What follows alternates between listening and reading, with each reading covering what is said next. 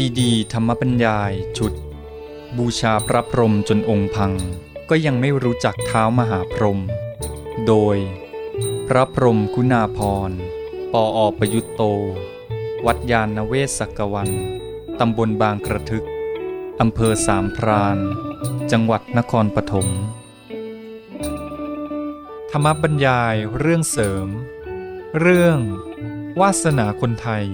ได้แค่ไสยศาสตร์ บรรยายเมื่อวันที่ 13 เมษายน พุทธศักราช 2550จะมาไม่ได้เข้าฝ่ายไหนว่าจะเขียนไม่เขียน แต่ว่าจะเขียนแล้วไม่เขียนก็ควรจะพูดให้มันแสดงถึงการรู้เข้าใจเรื่อง และให้มีประโยชน์ในทางสร้างสรรค์ เพราะว่าเมื่อจะเขียนหรือไม่เขียนเนี่ยมันมีทาง เราต้องมองไปที่ว่า แล้วเราจะจัดการยังไงในเรื่องนี้ให้มันเกิดผลขึ้นมาจะทำยังไงให้เกิดผลดีว่าเราถือโอกาสในการจัดความสัมพันธ์ระหว่างรัฐกับพระศาสนาอะไรนี้ไม่ใช่ไม่ใช่แค่มีแค่ความเห็นกันเองถ้าแกไปพูดทำนองว่า เขียนแล้วไม่เขียนก็เป็นอยู่แล้วเลย เราก็บอกว่ารัฐธรรมนูญเลยแหละไม่ต้องเขียนแล้วก็มันก็ก็ก็พออยู่ได้อยู่แล้วใช่ไหมเออเขียนทำไมรัฐธรรมนูญก็ประเทศมันก็อยู่ เออ ก็เป็นอย่างเงี้ยคือควรจะถือเป็นโอกาส ว่าเราจะทำไงให้เกิดผลดี ให้เกิดประโยชน์แก่ประเทศชาติแก่ประชาชน สร้างความเข้าใจแล้วมาจัดอะไรต่างๆ ถ้าเขียนหรือไม่เขียนก็ทำให้เกิดประโยชน์ แต่คนไทยส่วนใหญ่ก็เป็นชาวพุทธไม่เอาไหนเนี่ยอย่างก็น่าจะคือรามเทพเนี่ยคือนี่แหละก็พูดไปด้วย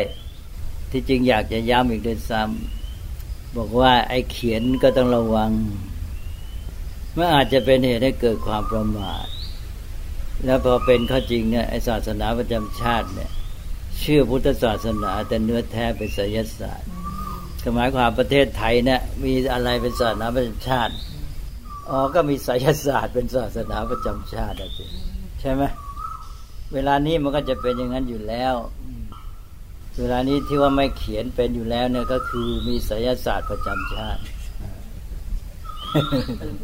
ทีนี้เราควรจะถือโอกาสว่า เนี่ยมันมีปัญหานี้อยู่แล้ว เราจะถือโอกาสทำยังไงให้มัน ได้ประโยชน์กับประชาชนนให้เข้าสู่หลักการพุทธศาสนา เอาเลยกับพระเนี่ยพูดบอกว่า โอ้ ท่านเรื่องนี้สำคัญครับ แต่ผมดูแล้วเนี่ยประชาชนเนี่ยไม่ได้เข้าหลักพุทธศาสนา เลยยังอยู่กับไสยศาสตร์แล้วเราจะมาทำไงท่านลองพยายามดูเรื่องนี้มาช่วยกันคิดถือโอกาสมาพูดเรื่องนี้กันซะมมันจะเป็นประโยชน์ ดีกว่าที่จะมัวมาเถียงกันอยู่ และทั้งสองฝ่ายนั้นก็เข้าใจคำที่พูดไม่เหมือนกัน คือคนหนึ่งที่จะเรียกร้องเอาเนี่ย ในความคิดในสมองเขานะ่ะ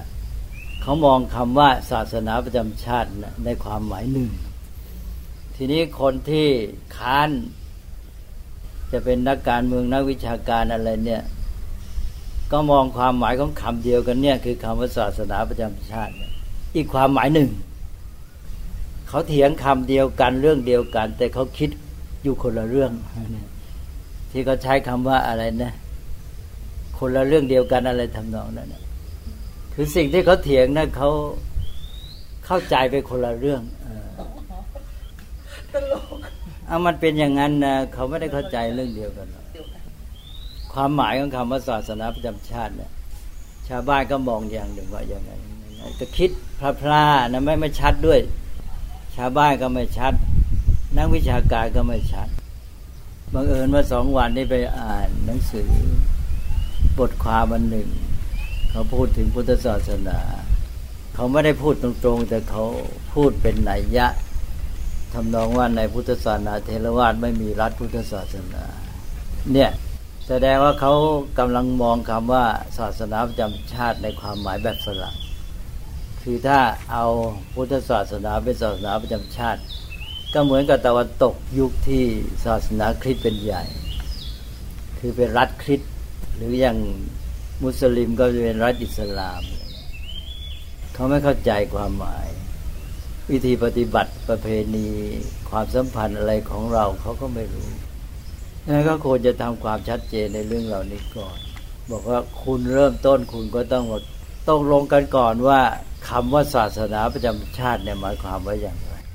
ที่เราจะเถียงกันเนี่ยมีความหมายว่าเข้าอย่าใจงไรตรงกันหรือเปล่าอ่าเข้าใจตรงกันหรือเปล่าจริงแล้วมันเป็นเออมนุษย์เราเป็นอย่างนี้บางทีทะเลาะกันแทบตายเข้าใจคนละอย่างไอ้เรื่องนี้มันเข้าใจคนละอย่างอยู่แล้ว เพราะว่านักวิชาการหลายคนเวลาพูดออกมาก็มองไปที่ตะวันตก เช่นอ้างว่าฝรั่งประเทศตะวันตกเขาก็แยกรัฐกับศาสนาวันนั้นได้ฟังพอดีอาตมาก็ฟังข่าววิทยุแห่งประเทศไทยประจ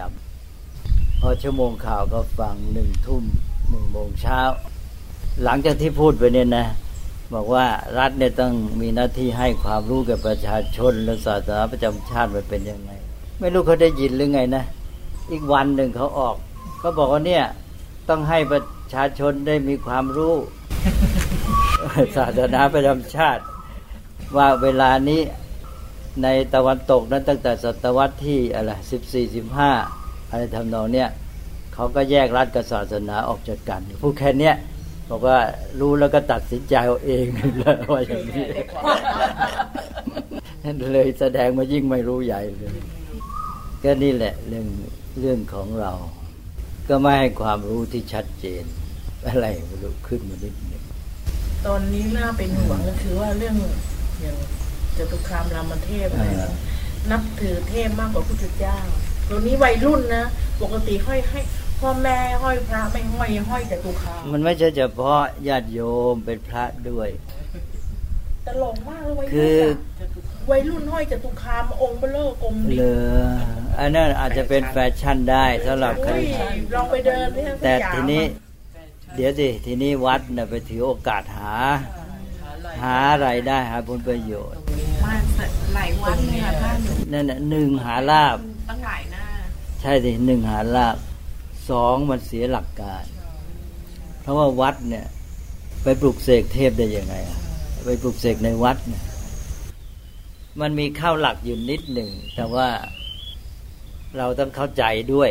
คือไม่ใช่ว่าโมเถียงกันเป็นสองฝ่ายอย่างเดียว ไม่ใช่เป็นฝ่ายเอาหรือไม่เอาเรื่องจตุคามรามเทพมันมีเรื่องต้องเข้าใจเขาด้วย แล้วก็มีแง่น่าเห็นใจอยู่นิดหน่อย แต่ไม่มีแง่ที่จะตามใจเข้าใจเห็นใจแต่ไม่ตามใจ คือว่า จตุคามรามเทพเนี่ยก็ตามประวัติ ก็เป็นเทพเฝ้าพระบรมธาตุนครศรีธรรมราช อันนี้ก็คือตามหลักที่ตมาเคยเล่าไว้แล้วในเรื่องเรื่องเนี้ยเรื่องพระพรหมอ่าอยู่ในเรื่องพระพพรระหมพรหมพระภูมิอ่าคือให้เห็นความเป็นมาของพุทธศาสนาคติโบราณของเราที่ถือว่าพระศักดิ์สิทธิ์ อย่างหลวงพ่อโสธรพระแก้วอะไรเนี่ย ก็ไม่เคยรู้เรื่องกันก็นึกไปว่าหลวงพ่อศักดิ์สิทธิ์ท่านเป็นผู้บรรดาลนนนี่ มันไม่ใช่ มันมีเทพผู้ใหญ่เนี่ยคอยรักษา คือเวลามีการสร้างสถานที่สำคัญอะไรต่าง ๆ เนี่ยก็มีเป็นคติแต่โบราณมาตั้งแต่ในคำพีต่าง ๆ พอสร้างที่สำคัญแม้แต่บ้านชาวบ้านเนี่ย พวกเทวดาก็จะไปจับจองยึดครองสถานที่ ถ้าเป็นบ้านผู้ร่ำรวยเศรษฐีก็เช่นว่า ซุ้มประตูบ้าน อย่างซุ้มประตูบ้านนาถบิณฑิกเศรษฐีอันนี้เป็นคติโบราณเก่า นี่ก็จะมีเรื่องในคำพีเยอะที่ว่าพวกเทพเหล่านี้ก็ไม่พอใจเวลาพระไปเขาก็เคยอยู่สบายๆเวลาพระไปเนี่ย เขาต้องมาแสดงความเคารพ อย่างที่บ้านอนาถบิณฑิกเศรษฐีเนี่ย เวลาพระพุทธเจ้ากับพระสงฆ์เสด็จ แล้วก็เสด็จบ่อยด้วย เพราะว่าอนาถบิณฑิกเศรษฐีก็มีศรัทธา ถึงพระพุทธเจ้าไปเสด็จก็นิมนต์พระไปรับบาตรอะไรเงี้ย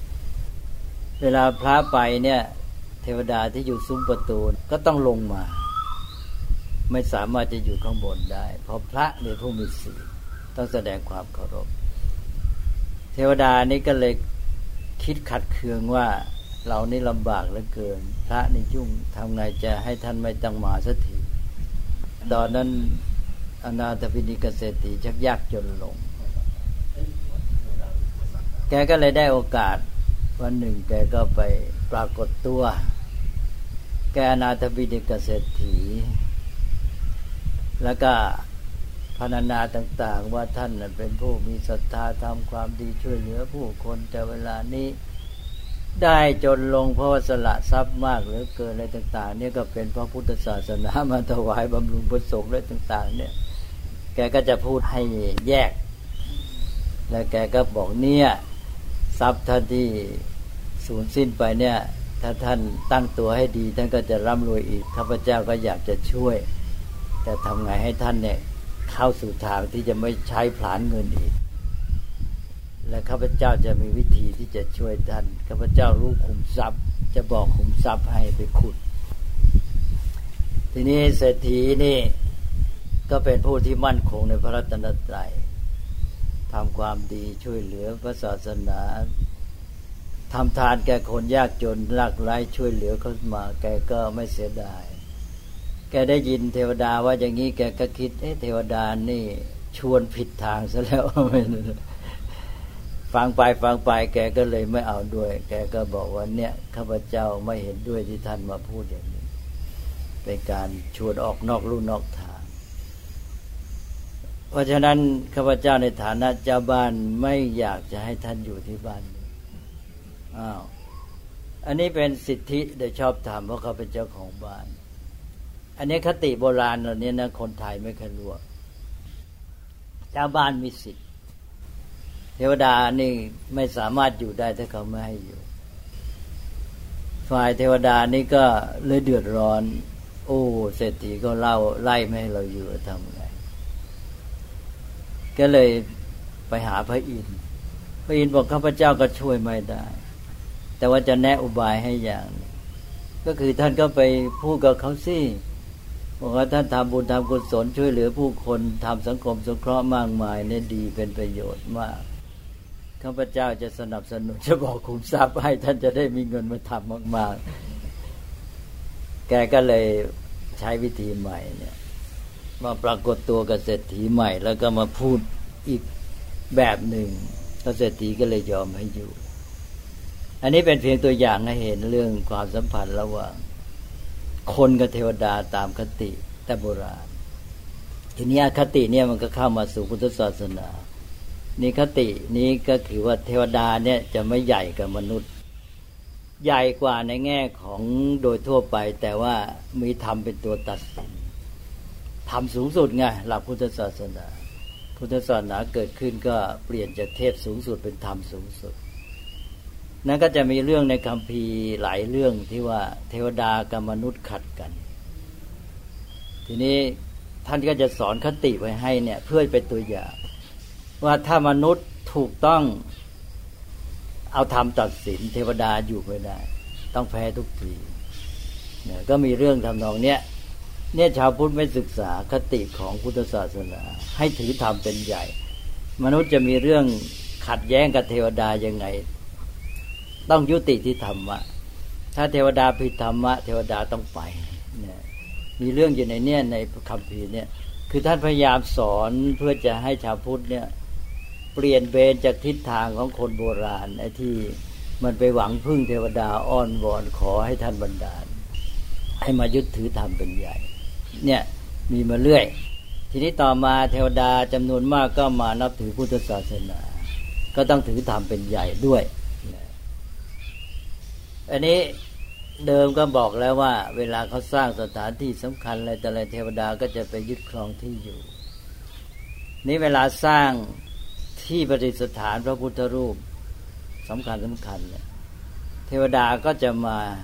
ยึดครองเป็นที่สำหรับตัวจะได้เฝ้าพระพุทธเจ้าอยู่เสมอ แล้วก็ทำหน้าที่คุ้มครองรักษาด้วย ก็เลยมีเทวดาคุ้มครองรักษาพระพุทธรูป สำคัญสำคัญทั่วไปหมด ที่ว่าพุทธรูปองค์นั้นศักดิ์สิทธิ์ศักดิ์สิทธิ์บรรดาโน่นบรรดานี้ก็คือเทวดาที่คุ้มครองนะเป็นผู้ทำหน้าที่นี้ พระพุทธเจ้าท่านไม่มาเที่ยวบรรดาลลาบยศให้ใครหรอกนะท่านก็อยู่ของท่านแล้วพระพุทธเจ้าก็นิพพานแล้วด้วย ก็เป็นเรื่องของเทวดาที่รักษา เทวดารักษาพระแก้วก็อาจจะอยู่ที่ฉัดอยู่ที่ ฐานพระอะไรเงี้ยนะอยู่อย่างเงี้ย พวกเทวดาเนี่ยอยู่ไปอย่างเงี้ยก็เป็นหลักมาอย่างเงี้ยนี่พระบรมธาตุนครศรีธรรมราชก็เลยมีประวัติซึ่งเข้าคตินี้ ก็เป็นเจดีย์ใหญ่ อุทิศต่อพระพุทธเจ้า พวกเทวดาก็ต้องมาเฝ้า ก็เทวดาเนี่ยชื่อจตุคามรามเทพ มีประวัติไปกันใหญ่ว่าที่จริงจันจตุคามรามเทพเนี่ยเป็นกษัตริย์ศรีวิชัยเก่า แล้วก็ได้สวรรคตแล้วก็มาเป็นเทพ แล้วก็มาเฝ้าพระบรมธาตุก็หวังจะทำความดี จะได้มาเป็นบารมีต่อไป จะได้เป็นพระโพธิสัตว์ จะได้เป็นตรัสรู้อะไรแต่ไรเนี่ยก็เรื่องก็ว่า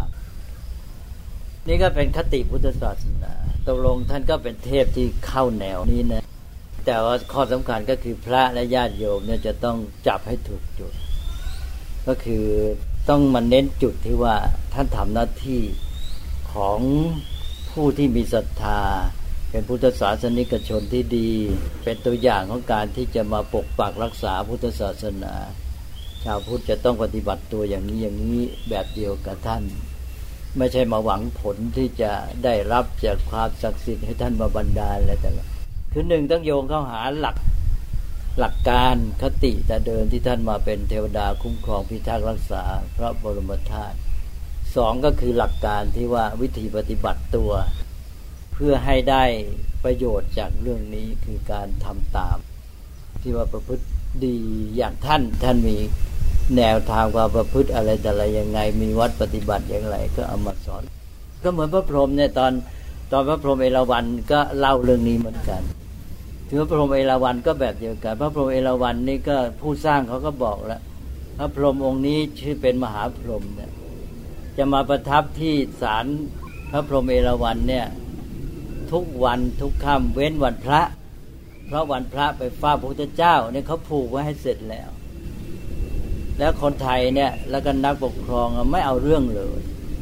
คตินี้มันทำให้มีทางที่จะพัฒนามนุษย์ได้ คือเราก็เอามาเตือน เอาแกจะไปขอก็ขอไป เราขัดขวางไม่ไหวละแต่ว่าทำไงจะพัฒนาเขาขึ้นมาบ้างเนี่ยก็คือเตือน พระพรหมเนี่ยนะ ท่านไม่มาในวันพระวันพระท่านไปวัดไปเฝ้าพระพุทธเจ้า เพราะฉะนั้นพวกเราก็เหมือนกันจะมาขอวันพระนี่ต้องไปวัดไปฟังธรรมกัน เอาอย่างพระพรหมเหมือนกันแน่ก็สอนไปสิใช่ไหม ให้มันได้แง่ที่เป็นประโยชน์ คือเป็นจุดเชื่อมที่จะพัฒนาคน เพราะาเราไม่สามารถจะหักทันทีหักด้ามพระได้เข่าไปได้ เขานับถืออย่างนี้อยู่ก็เอาไปจุดบรรจบ แล้วก็เอาจุดบรรจบเนี้ยดึงให้เดินก้าวหน้าต่อไป แต่เขาไม่ได้ใช้ประโยชน์ อย่างตอนนั้นนายกรัฐมนตรีพอสาร ถูกทุบทำลายก็กลัวตัวเองจะเกิดอะไรขึ้น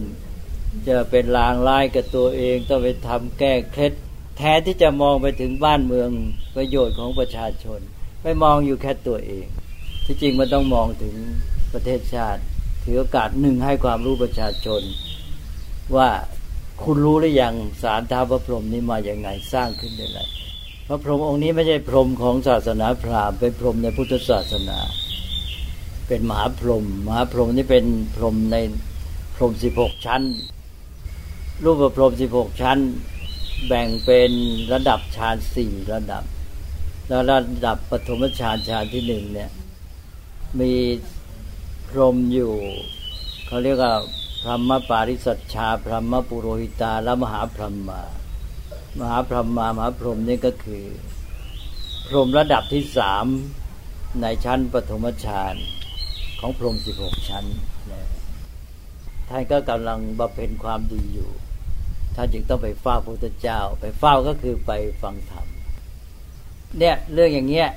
มันมีทางที่จะเอามาประสานและก็พัฒนามนุษย์ ไม่ใช่หนึ่งพระก็หาลาบถือโอกาสว่าขายดีจะได้เงินปลุกเสกกันสองก็ ทำให้คนลุ่มหลงผิดหลักผิดทางเอามาปลุกเสกในวัดอะไรต่ออะไรแล้วก็คนก็เข้าใจผิดเฉออกจากพุทธศาสนาไปแทนที่จะเชื่อมโยงใช่ไหมว่าไอ้ที่จริงมันเป็นอย่างนี้งี้สัมพันธ์กันอย่างนี้ตกลงว่าพูดให้ดีก็จตุคามรามเทพไม่ใช่ใครหรอก เป็นกษัตริย์ศรีวิชัย แล้วก็สวรรคตมาเป็นเทวดาเฝ้า พระบรมธาตุอยู่นี่แหละเนี่ยตอนหลังเพิ่มเป็นบารมี ก็ต้องมาไหน อาจจะใช่ก็ได้อ้าวก็ไม่รู้แหละก็ก็ตามเรื่องก็เป็นอย่างนั้นทีนี้ก็โยงเป็นเรื่องศรีวิชัยที่ก็เอาสิศรีวิชัยนี่อยู่สุมาตราว่าก็นั่นพวกมาลายูนี่แหละ เอาแล้วพวกมาลายูเนี่ยลูกน้องกษัตริย์องค์นี้หมดเลยบอกว่าชาวใต้สามสี่จังหวัดเนี่ยลูกน้องของจตุคามรามเทพทั้งนั้นใช่ไหมเพราะเป็นมาลายูเนี่ย มาลายูก็คือกษัตริย์ศรีวิชัย สมัยก่อนดินแดนทางใต้เขาก็เชื่อมโยงว่าก็ที่เล่าไงเจ้าชายนั้นน่ะปรเมศวรน่ะก็มาจากสุมาตราเป็นมาลายู มาจากสุมาตรามาขึ้นสิงคโปร์สุกไล่จากสิงคโปร์มาขึ้นมาลากามาตั้งอาณาจักรมาลากา แล้วก็ศูนย์กลางความเป็นมาลายูอยู่ที่มาลากา ก็คือพวกศรีวิชัย ก็ย้ำเอาความรู้พวกนี้ย้ำเข้าไป เพราะชอบแยกตัวนักว่าฉันเป็นมลายู ไม่ใช่พวกคนไทย ไม่ใช่ชาวพุทธใช่ไหมเราของเรานี่มันแน่มันจริงกว่านี่เป็นประวัติศาสตร์ที่ค้านไม่ได้แล้วทำไมประเทศชาติบ้านเมืองวิทยุก็มีทีวีก็มีไม่ให้ความรู้ประชาชน เอาเข้าไปสิบอกมาลาอยู่เป็นยังไงศรีวิชัยเป็นยังไงเล่าไปสิ ใครจะมาค้านได้ล่ะ ข้อมูล ก็ไม่ใช้ประโยชน์จากความรู้ตกลงกันเนี่ย ถ้ารู้เรื่องจตุคามรามเทพก็อาจจะมีทางทำให้มันได้ประโยชน์เนี่ยแต่มันฮิตกันมาก น่าจะฮิตกันมากก็รีบเผยแพร่ความรู้นี้เขามติชนสุดสัปดาห์เมื่อเช้าบอกว่าเอออะไรนะฮะทำรายได้สองหมื่นสองหมื่นสองพันล้าน เลยเขาบอกอะไรนะทักยุคทักษิโนมีสองหมื่นสองพันล้านใช่เปิดวิทยุอ้าววัดนั้นก็จะทำพิธีปลุกเสกจตุคามรามเทพเพียนยายไปร้องแต่ตีหนึ่งวัดใหญ่จะด้วยนะเหยียบคนตายที่นครศรีธรรมราชก็ไม่ใช่เหยียบเขาต้องรอจนโทมตายไม่เห็นเขาบอกโดนเหยียบเบียดกันก็โดนพี่อายุห้าสิบแต่ว่าแต่ว่าเขาไปรอกันอะโด นไปคนหนึ่งตายก็ไปรอออกห้าสิบกว่าเองใช่ไหมคะรอจนรอเสร็จหัวใจวายตายอันนี้ยายมั้งอันนี้คนนี้ห้าสิบเอ็ดเนี่ยคนห้าโดนเหยียบที่ที่ตอนนี้แล้วเวลาสังคมมีกระแสแบบนี้แล้วพอดีช่วงนี้มันมีเรื่องของเขาเรียกอะไรนะเออเงินเงินทองเข้ามามันเป็นอะไรเซ็คันดารีเกนแล้ว แล้วแล้วก็ปลูกเข้าไปกับตรงนี้แล้วมันจะหยุดกระแสนี้ยังไงเพราะว่าก็นี่แหละคือ คือเรารู้อยู่ ก็ต้องรู้ทันว่าสังคมเนี่ยกำลังต้องการเรื่องเงินทองมาก เป็นเรื่องสังคมธุรกิจ และเป็นสังคมบริโภคนิยม เห็นกับการเสพบริโภค หาผลประโยชน์หาเงินหาทองระบาดเข้ามากระทั่งวัด ทีนี้กระแสใหญ่เป็นอย่างนี้ เราก็ทำไงจะโยงไอ้กระแสใหญ่ในมหาหลัก ก็คือเนี่ยเรื่องราวพวกเนี่ยก็เหมือนกัน สมัยพุทธกาลเนี่ยพระพุทธเจ้าก็อยู่ในสภาพสังคมคล้ายอย่างนี้ สังคมสมัยนั้นกำลังเฟื่องธุรกิจอะถ้าเรามองไปประวัติศาสตร์ก็คล้าย ๆ อย่างเงี้ยสังคมในสมัยพุทธกาลเนี่ยกำลังเจริญรุ่งเรือง การค้าขายระหว่างแคว้นต่าง ๆ มีคาราวานกองเกวียนไปกันใช่ไหมเนี่ยแล้วก็เศรษฐีกำลังเป็นชนชั้นนำขึ้นมา เดิมมันมีวันณะสี่อะกษัตริย์พราหมณ์แพทย์สูตร ตอนแรกพราหมณ์นี่เป็นใหญ่ที่สุด แต่ว่าทางพุทธศาสนาบอกที่จริงกษัตริย์เป็นใหญ่ก่อน ยุคพระอินทร์ไง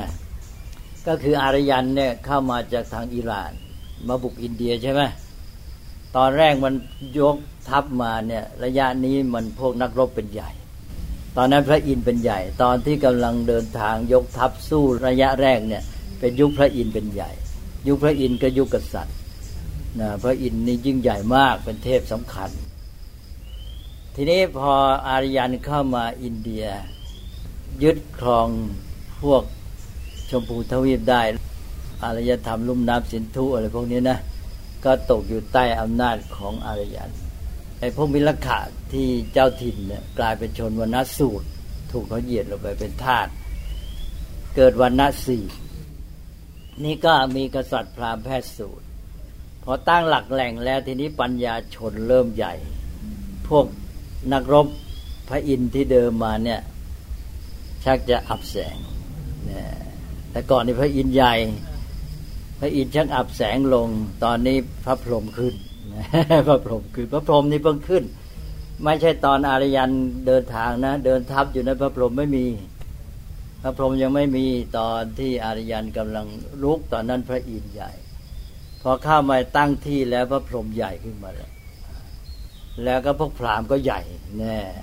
พราหมณ์ก็เป็นนักวิชาการด้วย เป็นปัญญาชนเป็นผู้ประกอบพิธี ตอนนี้ใครๆต้องมาอาศัยพระพรหมให้พราหมณ์เป็นผู้บอกว่าจะเอาอยัางไงต้องการอะไรผลประโยชน์อะไรต้องทำพิธีบูชายัน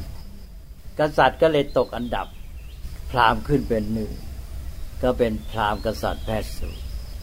ตอนนี้พระอินทร์ก็มีเรื่องเสียหายอย่างง้นอย่างนี้เยอะแยะหมดกลายเป็นเทพที่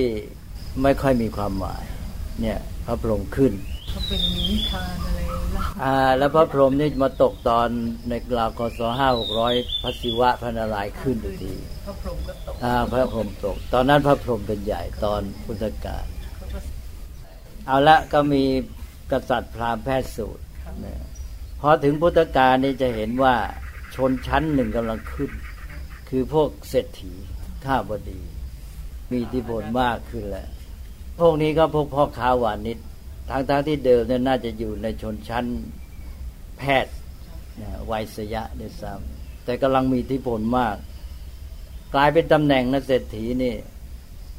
ต้องราชาตั้งเลยเนี่ยประจำเมืองเลยเศรษฐีนี่มีหน้าที่ไปเฝ้าพระราชาวันละสองครั้งนะเศรษฐีเนี่ย เราต้องพระราชาตั้งแล้วทีนี้เมืองไหนรัฐไหนไม่มีเศรษฐีที่มีทรัพย์มากเนี่ยก็เป็นรัฐที่ไม่รุ่งเรือง ก็จะต้องหาทางมีเศรษฐี ถึงกันในพุทธกาลนะ่ะก็มีรัฐบางรัฐเนี่ยต้องขอเศรษฐีจากอีกรัฐหนึ่ง นางวิสาขาก็ไปเพราะเรื่องนี้ เพราะว่าพ่อเนี่ยเป็นธนันชัยเศรษฐี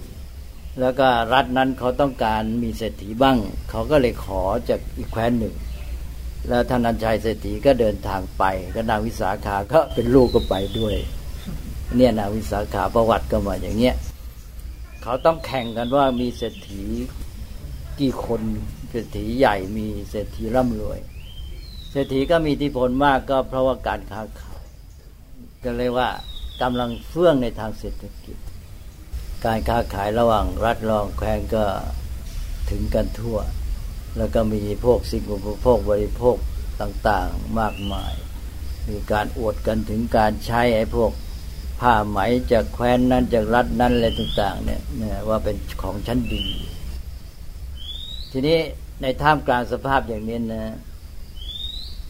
พระพุทธเจ้าก็ต้องใช้ไอ้พวกความนิยมกระแสของเขาเนี่ย มาเป็นจุดเริ่มที่จะสอนให้คนพวกเนี้ย มาฝ่ายธรรมะ อย่างเศรษฐีก็ทำไงจะหนึ่งไม่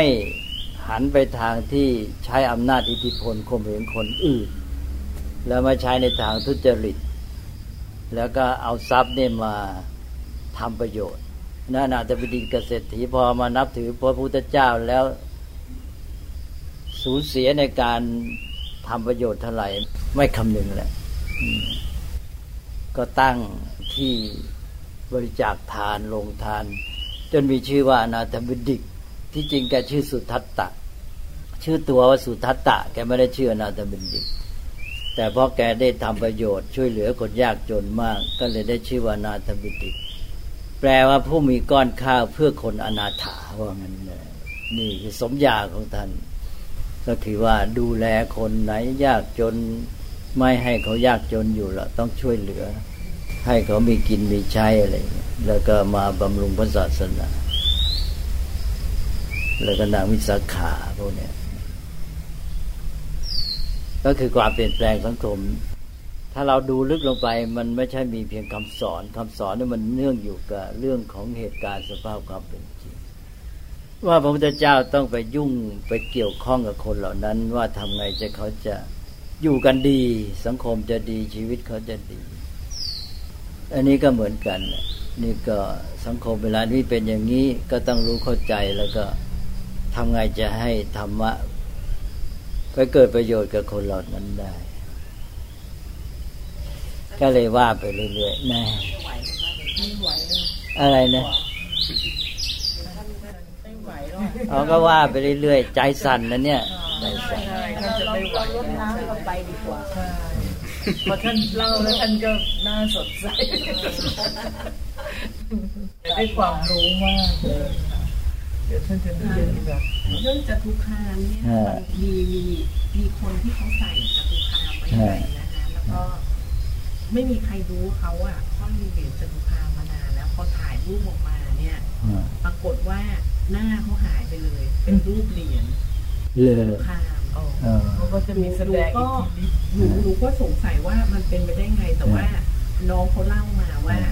เป็นเป็นที่ทำงานของน้องสาวเขาเลยแล้วรูปนี้ก็สามารถไปยืมมาดูได้หนูก็เลยสงสัยว่า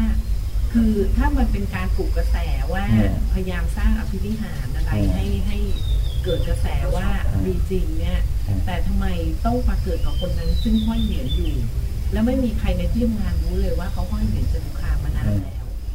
เอาก็อาจจะไปสร้างเรื่องทั้งหมดก็ได้นี่นะคนนั้นก็สร้างว่าห้อยมานานแล้วเออไม่งานนี้เตรียมกันเออคืออย่างนี้มันได้สองอย่างหนึ่งก็คือเขาเตรียมกันอย่างนั้น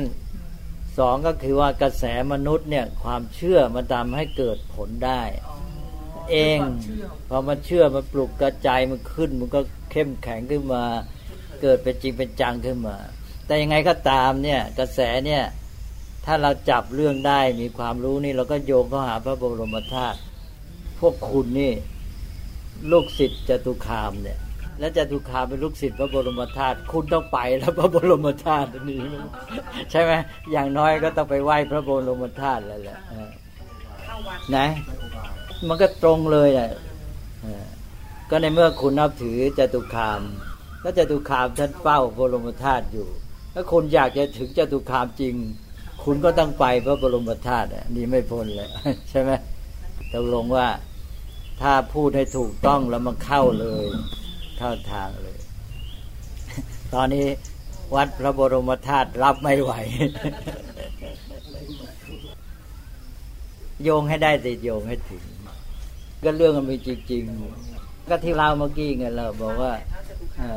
ประวัติเนี่ยประวัติของท่าน ประวัติที่แท้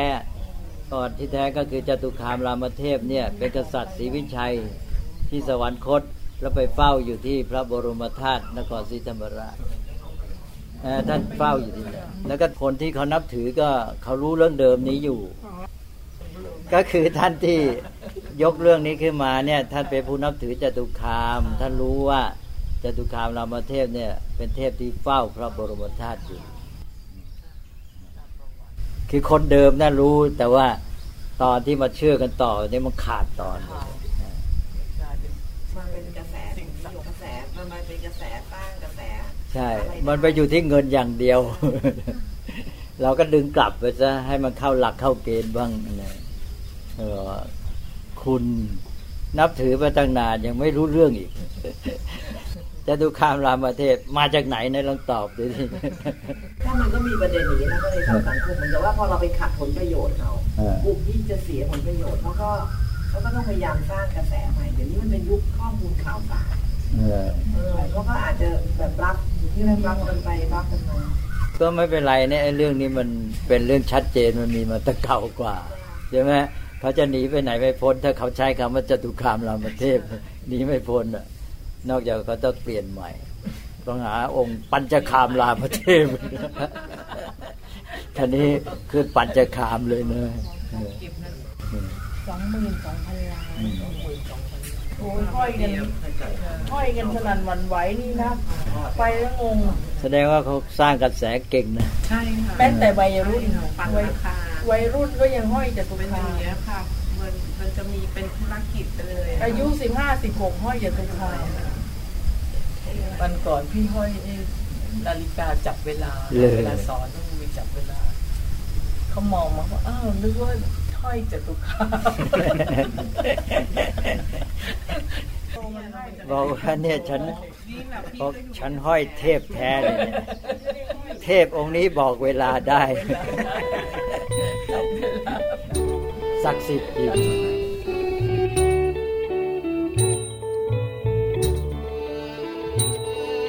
ธรรมกถา เรื่องวาสนาคนไทยได้แค่ไสยศาสตร์นี้ ได้คัดลอกทำเป็นหนังสือเรื่อง คติจตุคามรามเทพ